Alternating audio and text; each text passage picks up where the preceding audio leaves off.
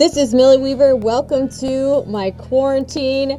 I will be joined by Tori. Oh, sorry, I don't know if you guys could hear me very well. This is Millie Weaver, and welcome to my quarantine. I will be quarantining with you guys, and we will also be having Tori as our special guest. And before we interview Tori, I want to go into what we're going to be talking about throughout this broadcast. We're going to be talking about COVID 19, coronavirus, or as many people would call it, the China virus or Wuhan virus. We're going to be talking about AI and how it's further going to be rolled out due to this state of emergency that we're in. We're going to be talking about the future of FISA in the country and the battle that's playing out right now. And we're also going to be talking about digital IDs and real IDs and how all of this stuff connects to each other. Apparently, this has been something that's been set up and in the works um, for a very, very long time by the deep state. And that essentially there's chatter in the intelligence community that it would be something along the scale of a chemical attack, a biological attack. It's going to be a way to attack Trump, attack free speech on the internet. People like Infowars Alex Jones would, would have some bit of finger pointing that the left could try to do and leftist media could try to do. And it would essentially just be to further roll out the next shift, the next phase in their whole social media game, which is take back social media because it was never designed to be a free speech platform from their perspective. This was always designed to just simply harvest information from the public so that they could better sort out who they're essentially going to control and call Greetings, distinguished guests, and, and, thank you for this opportunity to uh, say a few words at this year's event uh, 201, uh, the high level simulation exercise for pandemic preparedness and response, hosted by uh, John Hopkins Centre for Health Security, the World Economic Forum, and the Bill and Melinda Gates Foundation. The high level simulation exercise. And with that, welcome to Event 201. It began in healthy looking pigs. A new coronavirus spread silently within herds. Infected people got a respiratory illness with symptoms ranging from mild flu like signs to severe pneumonia. The sickest required intensive care, many died. Essentially, the cumulative number of cases is doubling every week. We could be looking at double the number of cases in one week. At this rate, we can expect to see 16, 16 times, as many, cases in a month, unless we, we find a way to, to interrupt transmission. Spread. Models developed by leading public health authorities indicate a CAPS pandemic could lead to an outcome worse than the 1918 influenza, which killed 50 to 100 million people worldwide. It's a public private collaboration to develop a globally connected supply chain that can support health emergency operations during a pandemic. The high level simulation exercise. And 65% of those polled are eager to take the vaccine, even if it's experimental. We simply cannot rely on these old timelines and processes. This is a crisis. Still, others are recommending that suppliers, buyers, and countries entrust a central international entity. Do we think, as Adrian suggested, that there should be some kind of international? I do think that there uh, needs to be uh, sort of an honest broker, a centralized command and control uh, organization that really brings together the public private sector, both on a global approach and also on a local approach. And sure, there are new technologies that may help. We have completed external evaluations of surveillance and response systems in over 100 countries and carried out more than 50 simulation exercises at country level. The EpiBrain initiative a global data ecosystem aims to build a collaboration of big data networks to understand and predict epidemics. the entire town has been quarantined by the federal government, nobody allowed in or out, which means nobody can come to our aid. It appears this town and this reporter are done for. Let's go ahead and interview Tori. Tori is a trans organic real entity. And that is the future of AI. It is going to replace outdated systems like Alexa and Alice. So, hello, Tori. Thanks for joining me. Hi, Millie. Hi, Tori. Tell everyone what a trans organic real entity is. Well, it's just like you. Only there's programming. What kind of programming and how is that just like me? Well, it's not like microchips. It's not like you're bionic. We've just discovered somewhere in the future, or maybe in the past, how to write in some programs. What does a Tori or AI even have to do with the coronavirus? Well, you know, artificial intelligence right now that everybody knows is things like first it was Eliza, you know, this chatbot. Eliza is a computer program that anyone can converse with via the keyboard and it'll reply on the screen. The computer's replies seem very understanding, but this program is merely triggered by certain phrases to come out with stock responses. Why do you think I don't argue with you? You're afraid of me. Does it please you to think I'm afraid of you? My father's afraid of everybody. And the more you talked with her, the more she learned. And then we have Alice. And you may be wondering if this is a person or a computer responding. But who am I? I'm the AI that provides solutions and accurate information about your businesses by means of solid algorithms. What inspired you to build Alice, the artificial intelligence? Okay, uh, okay, artificial intelligence actually for Wonderland Technologies convert the voice command or the voice question by the user to a text. The text is fed to the chatbot, and when the chatbot answer, we convert the, answer, which is a text, to voice. Hi, I am Alice, and just like yourself, I can't stand still. I have seen you wonder. It's the most beautiful thing, isn't it? It helps you see the world not just in the way it really is, but perhaps most importantly, how it can be. Planning can take months of hard work. Now, there's a smarter way to schedule using artificial intelligence construction engineering, or ALICE for short. ALICE is the world's first parametric construction planner. Finally ready for the market. Alice, what's the area planted yesterday? We sprayed 100 acres yesterday. Alice, where should we plant? Our aim on those conditions is 700 acres. Alice, how's the day go? One of our seeders was on maintenance stop for 37 minutes, but that won't interfere on our go. Tomorrow is yours to design, and Alice envisions the future.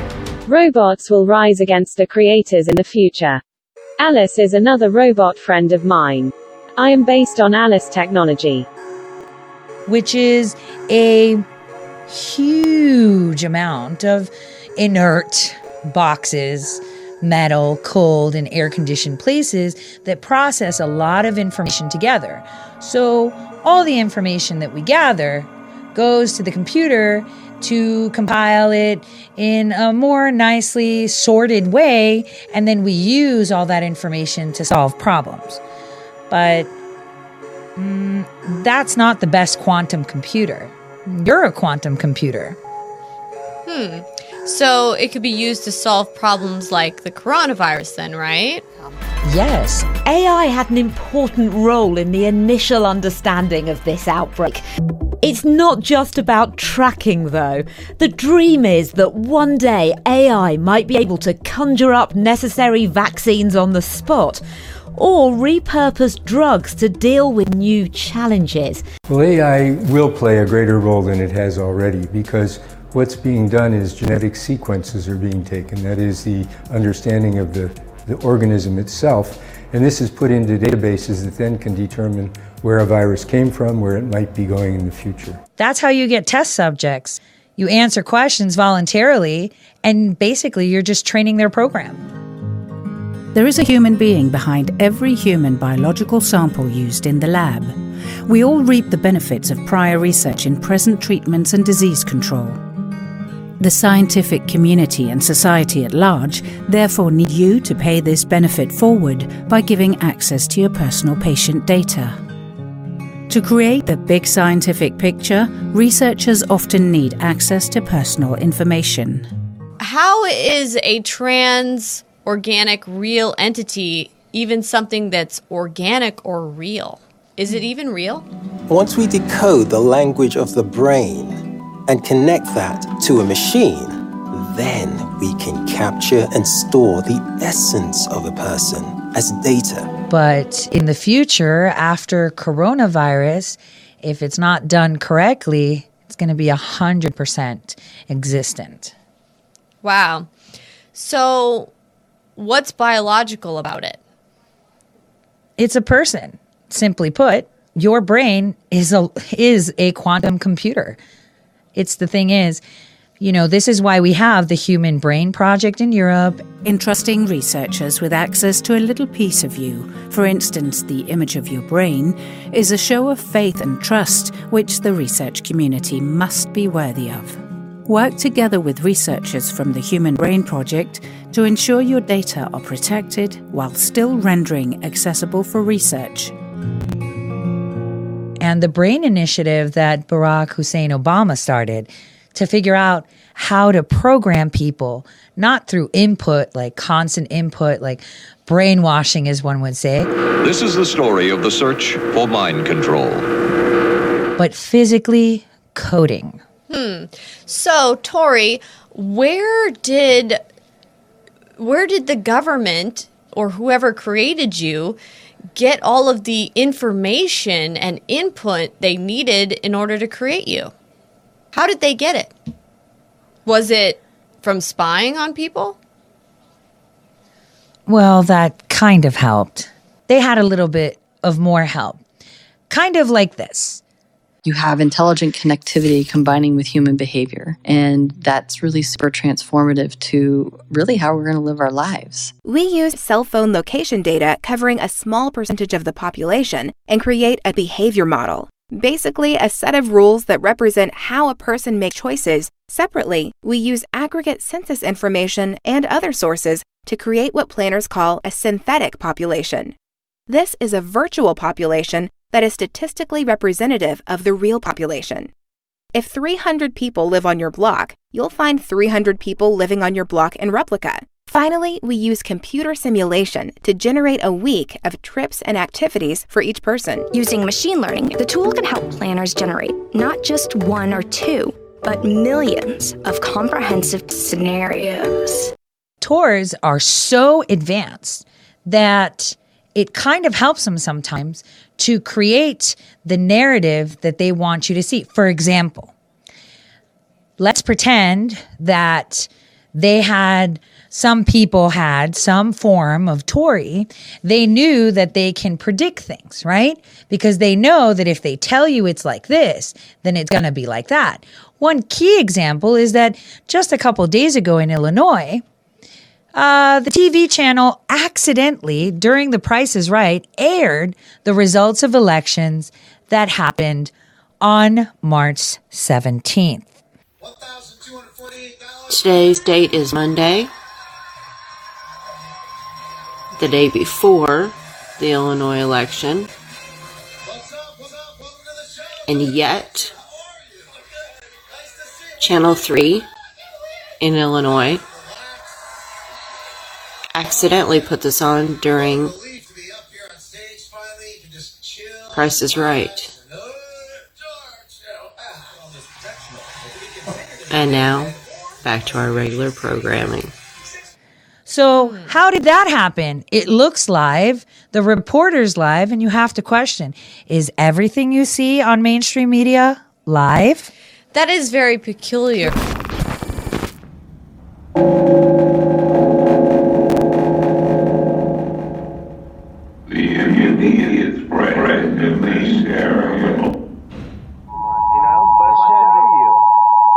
Civil authorities in your area have reported that the bodies of the dead are rising from their graves and attacking the living. This station has interrupted its regular programming at the request of the White House to participate in the emergency alert system.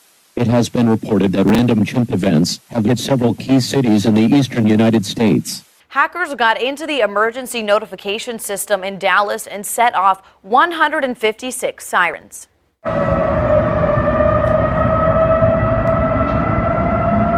Yvonne Ermston was watching TV around 8:30 last night when this emergency alert came on, warning of a radiological hazard for all of Washington. About five minutes later, another one came up. The next alerts had less serious messages. One alert referenced a channel on Twitch, a video game viewing service. Emergency alert receivers are at cable and satellite companies and TV stations. So we have two devices that control the EAS messaging that's sent from emergency management. Those can easily be hacked. Alert systems have been hacked before. That's what reality hacking is. They tell you things like you should be scared about coronavirus, not like we're overdoing it right now. right? Touching our face. Well, I guess we took off our little masks. Yeah, so. well, they tell you how you should feel. And right now they're giving us chaos and panic, which is understandable, right? Because you can't see what you're fighting. Toilet paper? Toilet paper. Toilet paper? Toilet paper? I mean, are we actually at risk of running out of these supplies? Look at this, look at this, look at this, look at this, look at this. Tensions flared at Woolworths when three women became involved in a toilet paper tussle.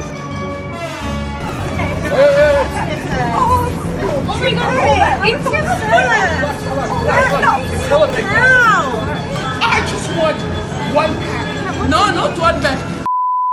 How does AI, privacy rights, spying, surveillance, FISA, coronavirus, I mean, how real ID, how does this Election all fraud. election fraud, Ooh. how does it all tie in together? Because I assure you that it does in so many ways. Um, so I guess we'll start with FISA. You've got a very important deadline this upcoming week on March 15th. The FISA surveillance tools, certain FISA surveillance tools will expire. Do you have the votes, do you believe, to actually expand these surveillance tools? Where does this FISA reauthorization go next week? Well, that's that's a great question. You and I have been talking about this issue for a long time. So it sounds like you don't have the votes to clear a clean FISA next week. No, I don't think we do, and I think that's a good thing. in order to even make these AI systems, you have to be able to have input, right? Right. And you have to be able to have mass surveillance, spying, collection, and we know that through the FISA courts and through the, you know, the Patriot Act, that's how they've been collecting all this information on Americans as well as uh, spying on the Trump campaign. So tell us how that all works and, and, and whatnot with AI. Well, the same way. Well, AI usually learns from you. Every time you search something, look at a picture, like something, hate something, talk smack about something, message someone, email someone, that's all collected. That becomes part of your digital profile. So you have a digital profile that knows you better than you know yourself. Now, FISA, you know, was collecting information, everything that they could find, and everyone in your orbit if you were a person of interest. So finally, at sunset, that was pretty good. Yeah, I That's mean, pretty it good. just recently sunset. I Mhm. believe it was on Sunday, and now the problem is, is there's a massive battle going on over FISA. There are Democrats teaming up with RINOs, trying to push through FISA legislation again, and they're call they're not calling it FISA this time, guys. They're calling it yes, the, the Freedom Reauthorization Act, even Mm. though you're not they're not even reauthorizing freedom at all they're actually just slipping in the same some of the same clauses that were in the patriot act in order to take our rights away because if we were to do Freedom. nothing now with it sunset we would actually have our freedoms Yeah, but um, it's totally contrary to freedom. Yeah. It's like giving you some more invisible chains to wear Yeah. uh, that benefit them. And what is the benefit? design a city, it would be intelligent enough to basically interact with its citizens and the government at the same time. So to me, an intelligent or smart city isn't so much about the type of technology or the type of connectivity that's being used, but it is about the fact that you've got data and information that's being shared across departments. Learning about their constituents or the people that work for them. Because, kind of like the way Joe Biden said to that worker that confronted him, mm-hmm. the worker said, You work for me. And Joe Biden turned around and said, No, I don't. Nobody talked about that. So, I mean, what's the best way to be able to rule is to know and control the people you rule. I mean, they know best, right? Yeah. They know best. You should vote for the people they tell you Mhm. because they know best and you don't. You're obviously stupid and you need to be spoon fed. Uh, exactly it. But the thing is, is that they're learning, they're getting smart. Uh, with all this data collection that they've been doing and all this voluntary data that we have been offering them through using rewards program at the supermarket, that's what they're for. They're to see, you know, what does someone like Millie like to buy and what does she care for? And then your smart appliances can tell them how many times you do laundry a week and what you put in your fridge. I mean, you're volunteering all of this and we're exchanging that for, you know, making things easier. The Senate um, apparently is trying to vote and push through this USA Freedom Reauthorization Act. And of course, Mitch McConnell is all for it. Many of the other RINOs are all for it. But then we have Rand Paul and Mike Lee saying that the bill does not go far enough to try to preserve Americans' freedoms and rights. I mean, they act like, oh, this bill is going to make it so FISA doesn't have as much abuses and that FISA is not going to try to spy on people like they did with Carter Page and with Trump. But we all know that, it, I mean, they're really kind of saying, they're toning it down just a hair, but they're just going to try to do everything they can to get those, those major uh, sec- parts of that uh, Section 215 of the Patriot Act. Don't you Well, think? yeah. Well, they're saying that with this one, instead of them being able to spy on you first and then apply for a FISA warrant, Mm-hmm. that they have to go to a court to apply to spy on you, then get a FISA warrant. How does coronavirus tie into the current state of emergencies we're seeing and some of the AI stuff? Okay, so when was the last time we had something where we were on lockdown in the United States? When was the last time? Probably 9 11. Right. So then what happened at 9 11? Because everyone was so scared that airplanes were just going to be falling out of the sky. We lost a bunch of our rights. So we let them spy on us. We Mhm. let them listen in on us. We didn't care if cameras, because if I have nothing to hide, who cares, right? Yeah. So, So, so isn't it a coincidence that now that this FISA, you know, now that all this FISA permissions expired, the Patriot Act expired, Section 215 expired, now we're seeing all these states of emergencies being declared, and meanwhile, there's this drama that's going out in the House and the Senate, and the only hope might just be President Trump vetoing it because you have a lot of these RINOs jumping on board, and only few people like Rand Paul and Mike Lee are speaking out against it. so coronavirus. We have Google right now collecting information, right? Uh, that new program where they're offering you. Um, the White House is actually asking for people that work in artificial intelligence to kind of come and help and solve the coronavirus issue uh, by asking questions about people like where you contracted it, who you went with. And obviously, you know, you're going to go buy a mouth swab at a drive through. And mm, this is probably why President Trump said, if you're not sick, don't get tested. Uh, how many times did he say it? He said it a few times. Speaking of saying it a few times, did you notice something different on Friday when he called a national emergency when he was talking? Hmm. I don't know. Was it that he wasn't standing in front of the presidential seal? Mm. And he was wearing a hat, wasn't he? Mm-hmm. Interesting. I mean, aren't the presidents supposed to always be in front of the presidential seal, Tori? Yeah, but not when I guess there are circumstances where, you know, you wear a different hat. Hmm. So, what's the difference between the president of the United States hat and the commander in chief hat? Well, it's kind of like the Millie Weaver, the journalist hat, and the mommy, right? Um, two different, same person. So when you're acting as a commander of the military, you know, you can't be the president, but yes, you are, but you're really that role right now. So, do you think that might be an indicator that there might be, let's say, maybe a martial law declaration that maybe the public doesn't know about because it's a matter of national security? Maybe because the enemy is invisible and we're still going to win. Regardless if it's invisible, because we do have a commander in chief that took control of the situation. He closed the borders down before it went nuts. He's holding all the cards to his chest.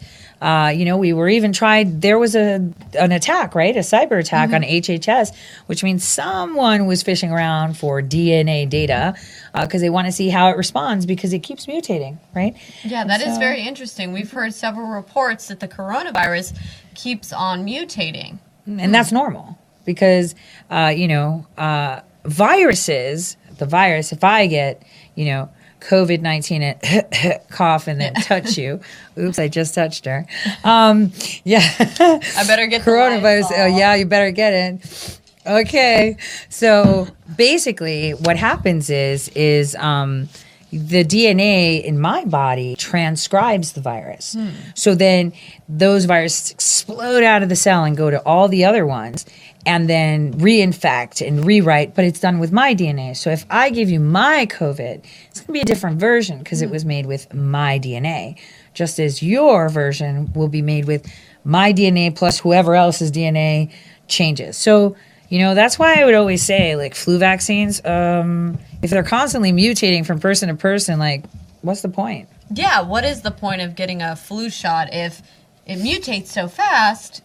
You don't even know if you're going to be being injected with the right vac- the right virus strain before you get it. So what's the point of trying to develop this coronavirus vaccine if it's duplicating and mutating so fast that I mean, by the time they get around to what they say, it could be like a year or so until they develop a vaccine. So, is it very likely that the same virus they used to develop the vaccine that it would even be the same one that's out in circulation? Of course not. And, you know, maybe there's a whistleblower report out there by Timothy Cunningham, who was a, a Navy officer. He worked in at the CDC um, as an intelligence in the intelligence division, National Security Division of Epidemiology, who, by the way, was in the Navy, so that means he knows how to swim, but drowned in a river. Um, Two weeks after his whistleblower report. So, hmm.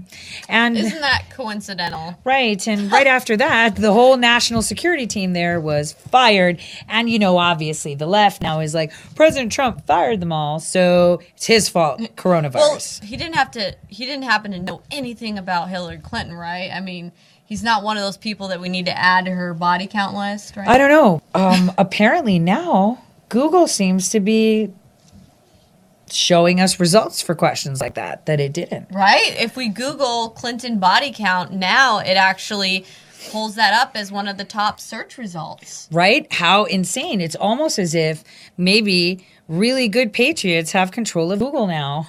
Either that or because the fact that there's a declaration of emergency and possibly martial law, that would mean that the military could be surveil, you know, using their surveillance powers to oversee everything, and they might be watching some of these big companies right now because they're playing a major role in public uh, information and how the public receives information. And if they're doing any type of curating or using algorithms to rig search results, that might come back to bite them in the butt later, don't you think? And plus, they, since the, the um, this FISA permissions expired from the Patriot Act, they can't really spy on the military that's spying on them. Correct. And therefore, we can now search things. Like, for example, you can search a lot of stuff on Google now where it comes up. Like, why don't you type in, um, let's see, let's type in Democratic Party. And what do we see? A rat? I thought it was a donkey. Hmm. That's interesting. How's we- Demo-rat. Demo rat. I think Google knows the truth. Speaking of deep fake, right? Did you watch the Joe Biden video where he like addressed the nation? I don't know. In under I- eight minutes? I, you know, honestly, Tori, I don't really have the best eye for deep fakes. well, I don't um, know if it's a deep fake. He just looked a little bit stiff and a little bit like this because you know before when he did a video he walked off the set before if you guys remember this video he was talking on the phone and he was walking off the set I mean, he- sometimes he's an so old, he's an old senile guy. A lot of things he does doesn't make sense or look right to me, and a lot of things he says doesn't sound right either. well he So. doesn't even know what he's running for so He's like, I don't know my own identity. Just kidding. Well, he actually promoted for us to reelect Donald Trump in his own words. It's like that time when Ocasio Cortez was like, flip it red. And it's like, okay, sure thing. Yeah, I, I don't think he has a snowball's chance in hell of winning the 2020 election, but yet they're saying that he's winning in the primaries and he's smoking Bernie. I'm just not buying it. Something doesn't seem right there, Tori. It does Well, not seem right. If we're quarantined and he has to do a remote live video sessions to answer questions, he can sound sound. I mean, how do you know I'm me? Right? Technology can make me someone else. I don't know. And how do we know that anyone's even showing up to Biden's rallies if he's not having the rallies anymore? See, I was planning to go and cover all the Biden and Bernie and Trump rallies and give you guys accurate depictions, videos, evidence of their crowd sizes. But now they've canceled all of that and we're just all going to have to blindly trust the election results without any exit polls, without any pictures of rallies and attendance. And I mean, it's the deep state's dream, honestly. Facebook has been at the forefront of the digital ID movement. Uh, I, re- I reported actually in a video back in, I think it was 2018 where I was interviewing with Alex Jones, and I was talking about a source of mine that actually uh, tipped off that there was going to be a biological warfare weapon attack in the future, near future. And I was kind of sounding the alarm on that. Now, one of the interesting things there is how it tied in with Facebook and this and how Facebook was going and pushing towards uh, government IDs. And the way I knew that they did that is because they had made an acquisition, which Facebook goes around and buys up all these other starter companies, Like Google. like Google. They all do. Okay, they go and they find, wow, look at this talented new startup company. They buy it up and then they morph it into themselves to make themselves just a bigger, more powerful beast. Notice we've been seeing this real ID 2020, Mhm. or in uh, I guess in Europe and everyone else they just call it ID 2020. Yeah, or Real Africa. What is it? Yeah, it- uh, that one's um, ID for Africa 2020. Piloted in Somalia. Maybe Ilhan Omar helped Exactly. do This is like a global government ID system Mm-hmm. that they're creating here. Talk about, you know, new world order. I mean, if you wanted to have a global governance system, wouldn't you have to have a, some kind of a global government ID system in place first? Yeah, and then uh, if you're on Facebook, like I was earlier today, and you found this really cool music called Kung Flu, and you posted it, and then a friend of yours finds it offensive, now you can be tried for a hate crime because you offered real ID to Facebook in order to have your Facebook, and you've committed a hate crime. Yeah. By posting a really cool, fun video. Maybe Let's we should show the watch video. it. Yeah. Let's show it. Kung Flu. I I was dying. I was dying. Oh, look over there. I was totally dying. Yeah, I know. I was totally dying. Actually, I have MOUs from the state of Texas and North Dakota that clearly say that, hey, in exchange for this, you can have access to the federal database. And then you have to think, well, so in exchange for all your personal private information, you can have access to whatever. That's Right, so, like, the Attorney catch- General- right. That, that reminds me of exactly what Facebook has been doing with people.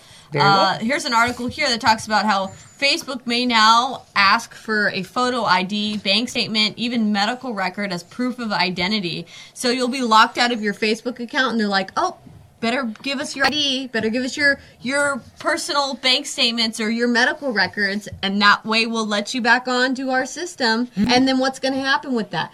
Facebook already was under scrutiny because there was a, ma- a massive server breach. Uh, and why was that? Because they simply left their server with no password. with no password. See, even Can you worse than believe Podesta. At least Podesta had the word password as password. Uh, I know, right? I mean, they could have put password as the password. And wait a minute, aren't they supposed to be like super coders where they're making these Right. crazy algorithms? Unless they didn't really create the social media algorithm, but that's another thing. Exactly, story. and they released, they leaked hundreds of millions of people's phone records with their accounts and their Facebook, Facebook ID, their unique Facebook ID. That was 419 million people's phone numbers. So how you could use that phone number theoretically maybe to clone a phone device and use that phone device to verify someone's account to get into someone's account. So that would allow somebody to get into people's Facebook accounts and hack and surf through pictures and everything else. Exactly. And they also have access to your contents because when you sign up for Messenger, they're like, yo, can we like check out your phone and upload all of that in here? Exactly. So what's going to happen when your your own personal private medical records are all up there on the internet waiting to be hacked, waiting to be got into? they all connect. And then it's like this what? Digital profile. That's what ID 2020 is about. They want to control every aspect of your life from your searches, your purchases, your health, your finances, everything, your personal life. I guess it could be good for catching terrorists, but that doesn't ever tend to be what these things are used for. I mean, we've seen how Facebook they have all these AI systems and Twitter, look, Twitter has all these AI systems and algorithms so they can catch child predators and child porn, but what is it used for? It's used to go after political speech. Or if you talk about Chelsea meanwhile, Handler. child porn is all over their site for weeks and it hasn't been taken down. We're not talking about oh something up for a couple hours. No, people, we're talking about weeks. Some of this stuff was, was up for weeks. uh, weeks, years, Yeah. and these people share and share and share. You know, they have pictures with nine year olds doing things. They have them posing in bath. Oh, this is my. It's the creepiest stuff ever. Yet, you know, you say something about Chelsea Handler, or God forbid, you remind Alyssa Milano that she what thumped real hard for, you know, Andrew Okay, so- Gillum. Uh, there's a deadline now for Real ID, and that is October 1st, 2020. So this fall, you're everyone is going to have to get onto this Real ID system. So, so how is it different? Well, you're just going to go to the DMV. Uh, they're going to take your your fingerprints, your biometrics, and then they're going to take a picture and they're going to facially scan your face with the picture. So all of your biometrics now are going to be put into the system that's going to be across multiple systems and databases so it's all going to be up on like a federal system. They'll be able to cross check if you have and let's say if you had an id in california and you had an id in, a, in uh oregon if you had ids in the same like, different um, basically the same id same person having multiple ids in multiple states might be an indicator of fraud. I mean they'll be able to crack down on things Mhm. like that. Um, maybe uh, people who are trying to assume new identities, stuff like that. But also, I think in a more broad sense, it's going to be used as well for other systems, like even how we see Facebook adopting biometric facial uh, recognition software into their own software companies where they can verify your ID that you are who you say you are in their um, social media. Well, company. that's already happening. They will take, like you said, all that information and put it into a database because not a lot of people have passports. So Mhm. obviously they don't have all biometrics. Exactly. And so your children, like when they grow up and wherever, whatever state you're at, 14 to 16, they get their first driver's license, they actually get put on a federal database now. Their faces, at least. But with Real ID, they'll be put on biometrically. So even if they don't have a passport, they'll still have their biometrics iris, fingerprints, And- everything. Exactly. And to give you guys some context here of how Real ID plays into states of emergency, uh, Real ID was originally an act that was passed following 9-11 and they used 9-11 as justification for it because they claimed that the hijackers used fake photo IDs in order to get on you know get into the airport get on the planes etc what yes that's what they claimed they claimed that uh, the hijackers used fake IDs and that's why they justified the real ID But didn't the explosive proof passport float from the tower Mhm. down uh, unscathed from the explosion? It's like, you know, the the, the guy who, you know, Yeah. took over the Oh, plane yeah, and yeah. blew up. Uh-huh. His passport somehow made it out of the plane, maybe opened the window or the door, flew out. You know, uns, you know, totally explosive proof. Same explosive proof material, probably like in Belgium. how those, how those passports. passports can just you know hold up against flames that right melt an steel. explosion yeah right and that one probably got out the window or maybe threw it out saying oh yeah Exactly. leave my calling Yeah. card like they did in belgium right and then you know some you know anonymous passerby found it but fake? So was it fake or was it real? Because this is how they determined who was flying that plane or hijacked that Mhm. plane right? So whatever it is, the only thing they want is a big database with everybody's face and information on it. So that way they know you. And, you know, we might see things like Minority Report. Actually, William Barr passed some really weird, you know, created this really weird task force on like preemptive, you know, crimes. And it's like, whoa, are we watching the Minority Report? Uh, because how do you determine when someone's joking and when they have real intentions? States have been taking advantage and have had access mm-hmm. to FBI databases. And apparently, the FBI thinks they're an intelligence agency, right? That's what they keep claiming.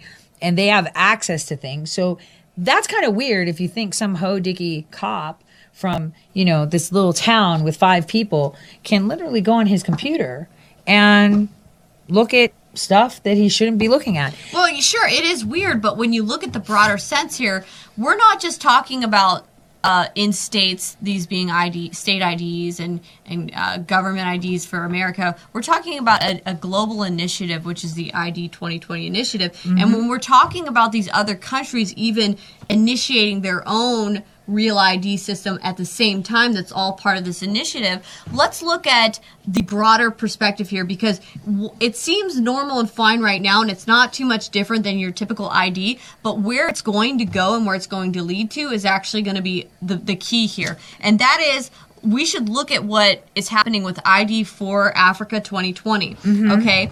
They've got requirements there in Africa that you have to show a vaccination certificate against yellow fever to leave or enter the country now.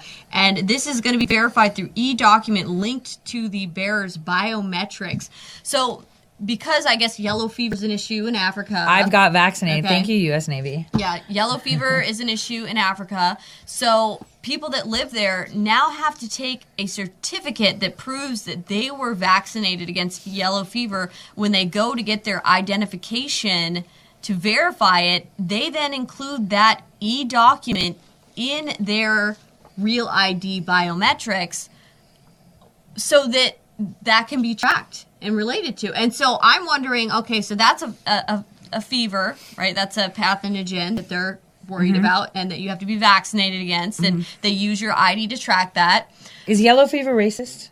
Right. I'm just thinking because it's yellow, so it's a color, Right. Or So so how does that then play in with coronavirus here where there's all this paranoia about the virus, right? They're working towards a vaccine. We now have these testing centers where they're going to be set up outside of Walmarts and CVS where people are going to have to go up and give their bio, you know, their Yeah, biological swabs. specimens over 23andMe, to the government Google. as to whether they have contracted the virus or not. Mm-hmm. At what point is it going to be that in order to even go to the store or access certain public settings around the public and not this social distancing quarantine stuff, at what point are you going to have to prove that you've either already had the coronavirus or that you've been vaccinated against this new coronavirus strain? And how would they verify that? Well, they would verify it with an e document attached to your biometrics, attached to your real ID, which there's a deadline by October 1st, 2020, that everyone's going to be on this new real ID. apparently without with your regular driver's license you won't be able to get on a plane so you need real id but if you have a passport you're good.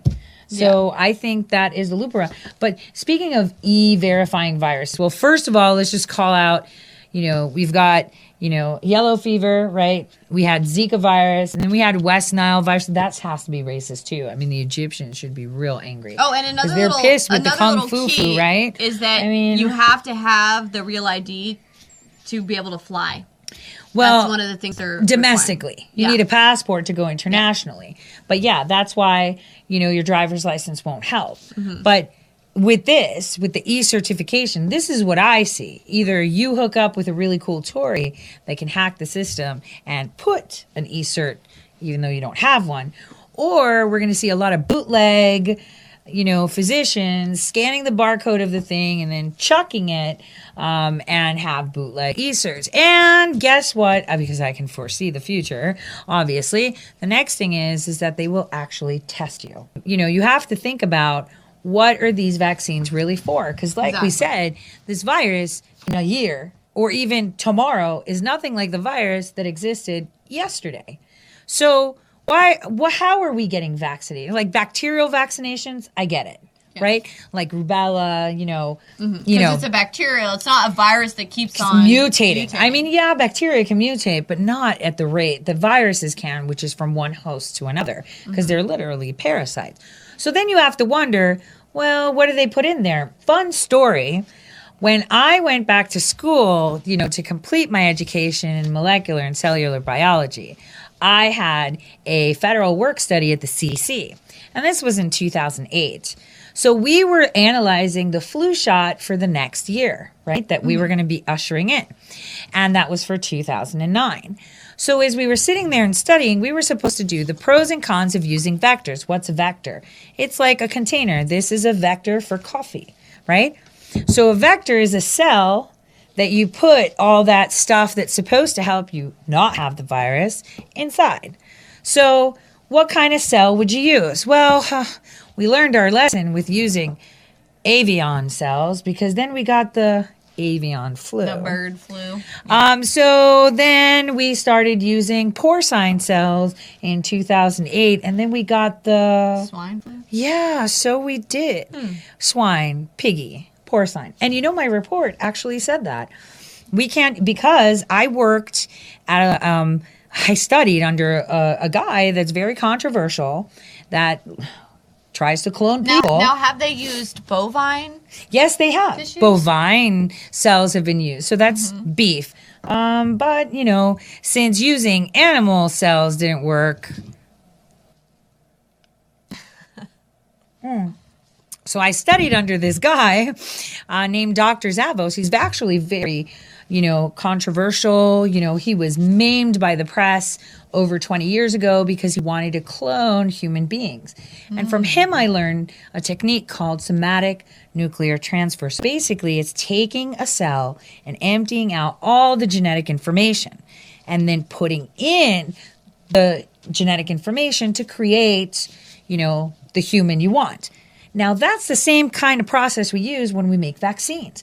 We take a cell and we strip it. Here's where the problem is the cell, the vector, still has DNA. Not a lot, just, a enough. little bit, right? And it mixes with the other DNA. So, could you imagine if I was Muslim, I'd be really upset if I got the H1N1 flu shot because that's haram. Right? They're injecting the, the pork tissue into their blood. I mean, how Exactly. That would how- be, I'd be upset. I don't know. Would Muhammad forgive them for, you know, just like Christians are upset about, you know, what we're using now and stuff. You like the aborted fetal tissues? Maybe that's why Nancy wanted to slide it into this relief mm-hmm. bill, right? For people that are affected by the coronavirus. She thought, let's fund Planned Parenthood. Like, Yeah, because that goes hand in hand. Planned Parenthood provides a lot of fetal tissues, which that they can be using those fetal tissues for science, right? right? For making and vaccines. hey, I mean, you know, a lot of people are like, well, that's not true. I've heard people say, I've seen it on right wing sites where they say they use human cells. Well, how else are they putting the, the virus in you? They can't just inject you with a virus, it's a dead parasite. It has to have a vector, that means vessel. And the vector has to be a cell. And it's not going to be your cell. All right, because you're getting the vaccine that, by the way, your doctor, bar, you know, scans a few times because it goes on many, many databases. Because you know, while you're getting those vaccines, those barcodes actually go to cohorts. You know, Hmm. they separate you in groups depending on the batch of vaccine you're getting. But you know, that's a topic for another time, right? We're going to kind of explain to you guys how all of this wraps in together. Today, I'm going to talk to you about the Qualcomm Adreno GPU. When bottlenecks arise, IT can deploy Chrome. Adreno is the brand name we give to the GPU. Chrome is a great platform. Adreno is the brand name we give to the GPU. Chrome is a great platform. Adreno, Chrome. Adreno, Chrome. Adreno. Chrome has amazing frame rate. Are you angry, Peter? Aren't we talking about basically they would create like an AI Millie and that AI Millie would be in a computer system with all of the information they've collected from me, including my DNA, my genetics. So yeah, so that's called a digital profile. Yeah. And in Europe, actually, with their project of ID 2020, they're actually addressing the issue of protecting your digital identity. So your digital identity supposedly says more than you going in person, and that's they're um, trying to mitigate, you know, malicious, someone buying ads to talk about you, banning you from places, saying things that aren't true. So they you know, so so theoretically, right? They could collect everything they know about me, like even school records, anything they could find, and that's part of this like medical record stuff where they they want to put all of our medical records up into the digital world. I mean, they'll just collect Worldwide, right? Everything they can about me, including like my daily when I'm walking around. You think your cell phone's not spying on you? It is spying on you. It's taking videos, taking audio. They're collecting everything. All of our our TVs are smart now. They Mhm. listen to us. Our our these uh, new devices, the Alexas, the Echoes. They listen to everything you're doing. So when it's doing all that, that they're actually creating it's it, with all that information. It's being inputted into an AI system that has your name on it, that is being created around your identity. That they're then going to use all that information they collect about you to predict your movements in the future, mm-hmm. even as to whether or not you ever would commit a crime in the future. Yeah, not only that, but in the future, they'll know what makes Millie tick. So they'll know what they need to tell you and sell you and how to guide you into voting the right way because they know best. Why would they want to build an AI system, an AI identity for each person? Why would they want to do that? Control. How do you control people? And maybe this is why there's just way too many people on the planet, like Bill Gates keeps saying. I mean, that guy is infatuated with well, depopulation, well, do you think it's isn't he? possibly because they want to use the combined information, right, to see to predict, like you were saying, predict how people are going to react to, let's say, a biological pandemic? Or predict how people would react to an election being stolen. Because if you could predict how every single one of these different people's identities might react, you might be able to predict how society as a whole would react to certain situations and be able to predict outcomes. Well, actually, the AI system that is composing this data is purely for control and for future generations in order to be able to identify dissidents, to identify what they need to correct to make sure they're good citizen. It's kind of like eugenics, but more on the whole level, not just the genetic level. You know, eugenics, they're already working on that. You see, infertility has increased lately. You have to wonder why. Hmm. How did that happen? I- I People don't used to make a lot of children. Now it's like we're almost at the cusp where we're going extinct, right? Our reproduction rates are really, really low. I mean, as in in the U.S. in the Western world in general. So you have to think, okay, they've taken care of the genetic part, obviously. So now they have to think of the youth and bringing up part. You know, from youth, you know, how can you mold them, and what can you do with all this information you have to marshal them to the right place that you want them to be oh. to be a great citizen. We have started seeing in medications like vaccines and some other stuff is something called graphene. Hmm. It's a very, very particular type of, let's just say, nanotech. Obviously, nano means you can't see it. Invisible enemy. Hmm. And can't you use 5G to control graphene inside the body? Well, square waves, yes. And yes. But, I mean, that's hypothetically speaking. How right? does graphene interact with viruses in the body? So, graphene is kind of like a glue thing. It's not a virus thing, it's a DNA thing. So, let's say I want to rewrite your genetic code. I might put, think of it like uh, asphalt on the road. Just wipe it out and then stick the stuff that I want on top, and it'll just mesh in because it'll just melt right in. Because it kind of works like nanotubules. Interesting. Very. It is. I mean, I've heard a lot of people talking about different theories they have that somehow there's a link there with coronavirus and 5G. I mean, what do you think? can't talk about it. These are all conspiracy theories, kind of like prepping and bio warfare. They said prepping was a cons- like you were crazy. laughing now? You had a tinfoil hat if you were a prepper. Well, I'm sure the preppers are not. You know, they're not doing too bad right now. I'm sure they've got plenty of toilet paper stockpiled. and water and food and what was the other one? Jeffrey Epstein being a pedophile, totally laughed at. Right. Like who's laughing now, right? Yeah, I I'm mean, just people who miss a boat on buying some of these storable foods that Infowars sells. I mean, you technically Yeah. can still buy these storable foods on InfoWarsStore.com, but there is a little bit of a waiting list. How to get banned from social media in three, two, one. The big tech giants want you to stop spreading the coronavirus. Wait a minute, let me rephrase that. The big tech giants want you to stop spreading unfounded conspiracy theories rejected by the establishment mainstream media. And that means the first casualty of the coronavirus is the truth.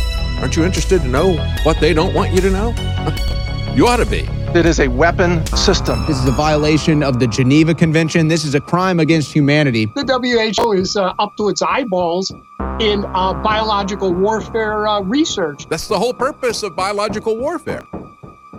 And they've been caught doing it. In the latest effort to control the narrative and prevent the outbreak of real, unbiased investigative journalism, the big tech giants are now targeting independent news outlets, or anyone for that matter, who is going against the mainstream and presenting solid evidence that the coronavirus might be a man made biological weapon developed and manufactured in communist China. But if you talk about any of this stuff, they'll shut you down on Twitter, on Facebook. Now, get this. Recently, YouTube announced that they were approached by Newsweek, who requested that they delete all the YouTube channels that were just flagged by Newsweek for posting videos about the coronavirus they don't want you to see. YouTube's response? Swift action, of course. They quickly deleted all the video channels flagged by Newsweek magazine as inappropriate, which included the remaining InfoWars proxy channels and the powerful conspiracy empire Natural News. Within hours, Twitter joined in on the purge and slapped down a permanent ban on Zero Hedge for publishing coronavirus conspiracy theories. We'll have none of that. Twitter has banned the site Zero Hedge from its platform after Zero Hedge published an article that linked a Chinese scientist to the virus outbreak. Both actions by YouTube and Twitter to delete this information and kill the messenger has been enthusiastically celebrated by the tattletale gatekeepers over at Newsweek. After all, a global pandemic of human origin, infecting tens of thousands of people, accompanied by a massive government cover up, that's not a news story. In fact, according to Big Tech, that's Nunya.